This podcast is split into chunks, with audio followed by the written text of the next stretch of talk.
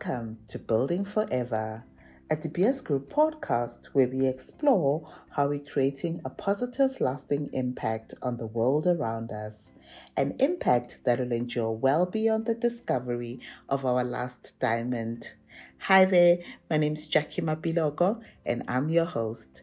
On this, our first minisode, my colleague Al catches up with Ditshego Sebudubudu, a 30 year old entrepreneur based in Venetia, South Africa.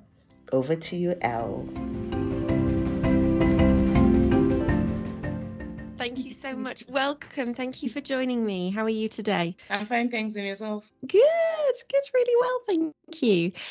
So, um, I'm really interested in starting our conversation about your life so far. Tell me a little bit about life in South Africa. Um, life in South Africa, it's a bit hectic. I started my entrepreneurship journey in 20, 2016. And then I registered my first business. It was a laundry business. And I got my first contract with um, a all day subs South African Police Service. That was a nine months contract.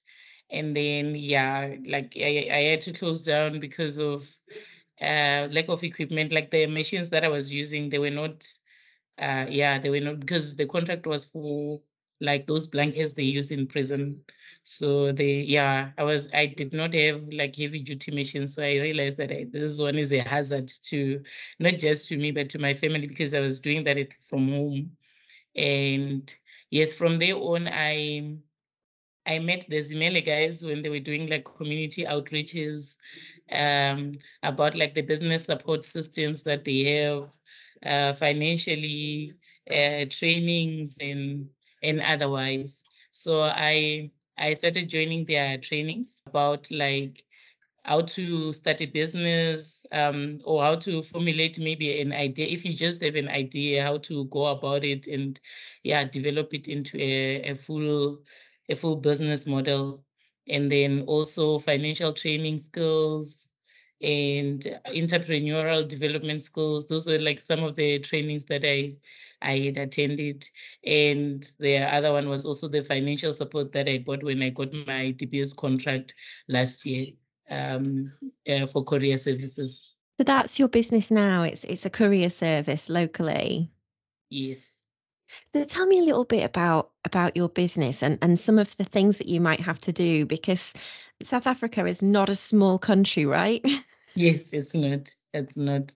My business basically, I, I was not into when I originally registered my business, it was not a courier service business. It was for catering and deco, which I still do. So when I saw the opportunity for courier services, I mean, well, I didn't think I needed a special skill to do that. If you're an entrepreneur, an entrepreneur.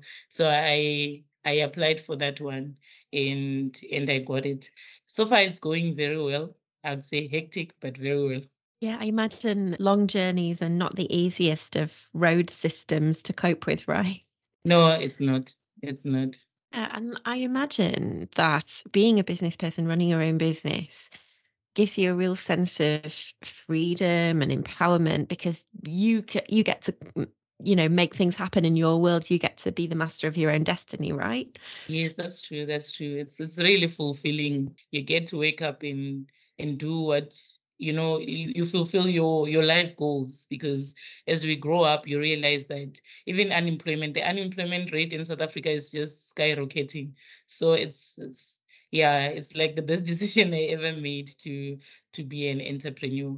It's different it's self-fulfilling. Um i'm i'm content.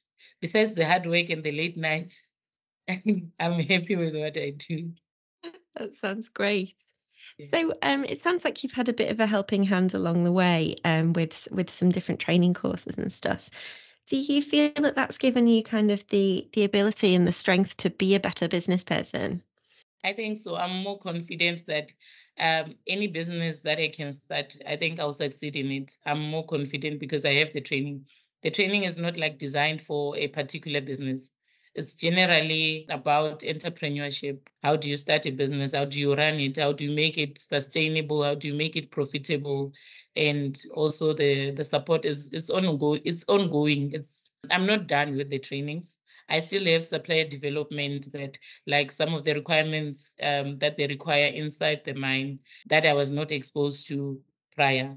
They still help me with that. They still, yeah, like a one-on-one mentoring ever yeah whatever you need like if i get stuck i'm like i'm stuck with this one. I don't know how to go about it. Um yeah so it's it's an ongoing thing and i'm very confident that any business that i i try to start i i don't think i will fail. If you were looking at somebody else in in your position say like 5 years ago what would you say to them with a brilliant you know like if they had a brilliant business idea but just didn't know where to start what would you say to them I think the hardest part is always to start once you you you overcome the initial stage then you're good to go.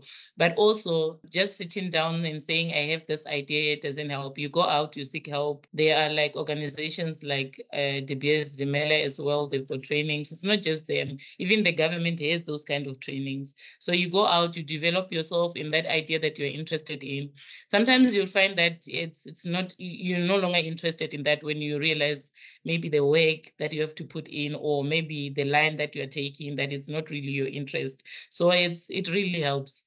Like during the Empretec training with the, one of the dbs partners SEDA it's a government agency. So like you have to within that six days you have to come up with an idea.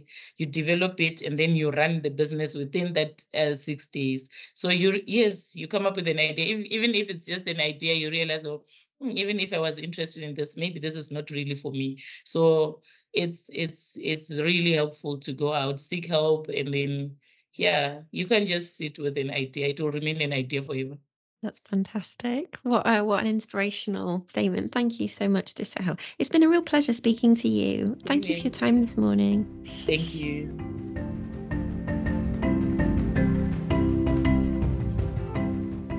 Thanks for tuning in to Building Forever, a podcast from De Beers Group.